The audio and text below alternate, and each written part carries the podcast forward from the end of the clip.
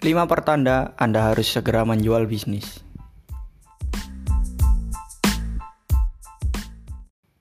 Investasi terbesar Warren Buffett dilakukan ketika pasar sedang turun atau saat terjadi kompani krisis.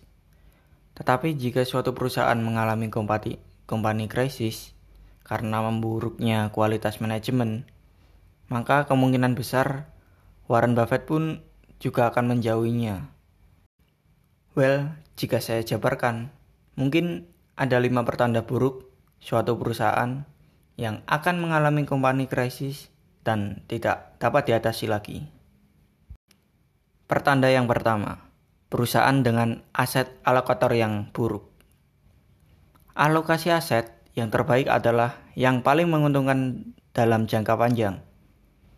Menurut saya pribadi, alokasi yang nomor satu adalah ekspansi yang kedua bayar utang, yang ketiga bayar dividen, dan yang terakhir buyback sahamnya. Jika manajemen melakukan buyback ketika price earning ratio perusahaannya 30 kali, maka itu buruk.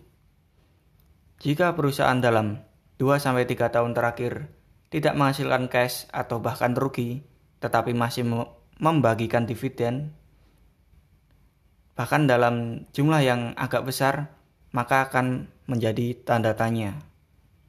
Contoh lainnya, jika perusahaan masih punya hutang berbunga yang cukup banyak dan tidak mengalokasikan dananya untuk bayar hutang, maka menjadi tanda bahwa manajemen tidak bertanggung jawab. Pertanda buruk yang kedua, manajemen melakukan konversi hutang obligasi menjadi saham baru.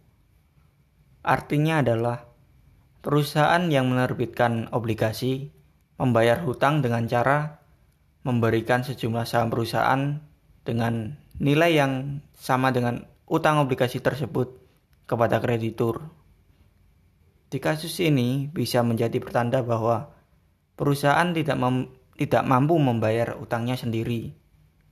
Jika kemampuan membayar hutangnya buruk, maka berkemungkinan besar perusahaan tersebut akan bangkrut. Yang ketiga, manajemen terlalu sering melakukan reg issue dan melakukan reverse stock split. Reg issue adalah penambahan jumlah saham yang beredar dengan menerbitkan saham baru. Reg issue tidak tidak selalu buruk. Jika tujuan reg issue adalah untuk melakukan ekspansi tanpa berhutang, maka itu baik.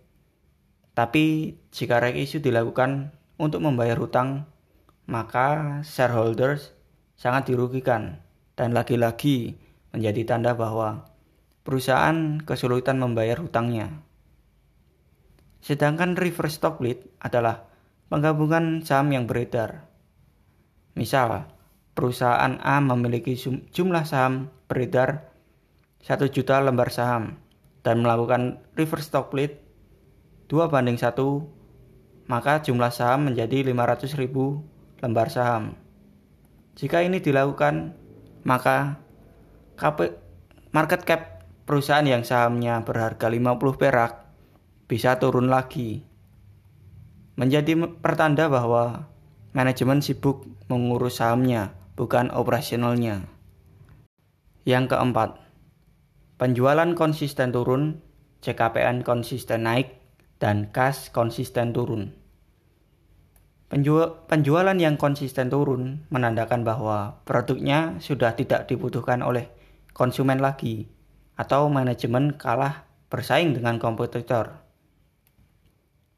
CKPN, cadangan kerugian penurunan nilai yang konsisten naik menandakan manajemen tidak mampu menyelesaikan piutangnya. Mungkin dengan pergantian manajemen ada harapan masalah ini akan selesai. Selalu ingat bahwa piutang yang tidak terbayar lama-kelamaan bisa membuat sebuah bisnis bangkrut. Kas yang semakin menipis akan memperbesar risiko sebuah perusahaan tidak beroperasi lagi dalam waktu dekat dan mungkin harus menambah hutang lagi untuk melakukan ekspansi atau hanya sekedar menjalankan usaha. Ini menjadi tanda bahwa perusahaan memiliki manajemen yang tidak efisien. Pertanda buruk yang terakhir, beberapa pemegang saham pengendali konsisten melepas sahamnya. Penjualan saham oleh pengendali atau manajemen bukanlah hal buruk.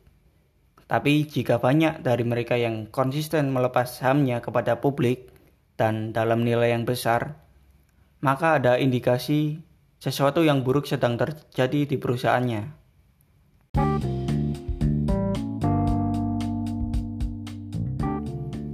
Jika kualitas manajemen perusahaan menurun, maka lebih baik jual saja meski dalam keadaan rugi. Thank you.